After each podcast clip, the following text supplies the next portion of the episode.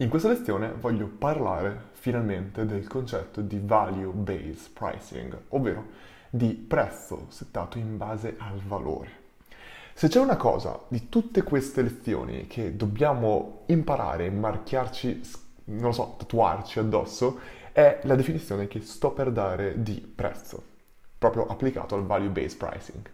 Per prezzo, il prezzo consiste nel catturare parte del valore che produci per l'utente. Il prezzo consiste nel catturare parte del valore che produci per l'utente. Ora, prima di andare a spiegare bene questa frase, ricordiamoci gli altri tipologie, gli altri modelli, le tipologie di prezzo, di, non, sì, di prezzo in generale, che sono cost plus pricing, che semplicemente significa il costo più un markup, quindi conoscere molto bene il costo del nostro prodotto, aggiungere un profitto che vogliamo ottenere e quello è il prezzo. L'altra tipologia è il market driven, ovvero in base al prezzo che tendenzialmente il nostro mercato fa, noi stiamo in un range attorno a quello. Ed è molto simile al concetto di neutral pricing che abbiamo visto in precedenza. E l'ultimo, il concetto di value pricing, è questo qui. È, ragiona in maniera completamente opposta rispetto agli altri due mercati. Ovvero, uno è dipendente dal costo, cioè io voglio produrre un prodotto, voglio produrre il prodotto, quindi incomincio a sapere il costo di produzione, aggiungo il costo di marketing, aggiungo il markup, cioè il profitto che voglio ottenere, quello è il mio prezzo. Da un'altra parte invece ho il market driven, cioè capisco i miei costi, capisco quello che voglio, poi guardo il mercato e in base al mercato lo adatto. E l'ultimo ragiona in maniera completamente opposta agli altri due.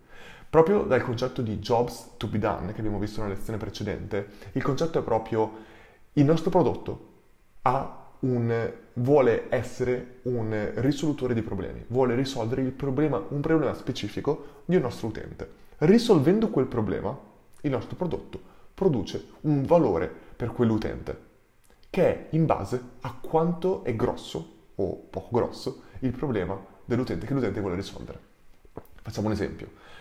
Io prendo un martello il martello mi permette di schiacciare un chiodo, ecco quello lì è un valore prodotto perché invece, alternativamente, invece di un martello, avrei dovuto usare le mie mani, un sasso, un'altra cosa. Ecco, quello lì è un valore che chiaramente in maniera molto immaginaria, immaginifica, sono andato a capire come un martello potesse schiacciare quel chiodo.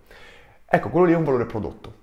Il concetto di value based pricing, ripeto, consiste nel catturare parte del valore prodotto. Facciamo un altro esempio. Io vado da un'azienda che vende macchinari industriali, ecco, mi, sono una marketing agency, va a dire ok, io voglio in questo caso qua supportare il tuo marketing e lo faccio per vendere di più.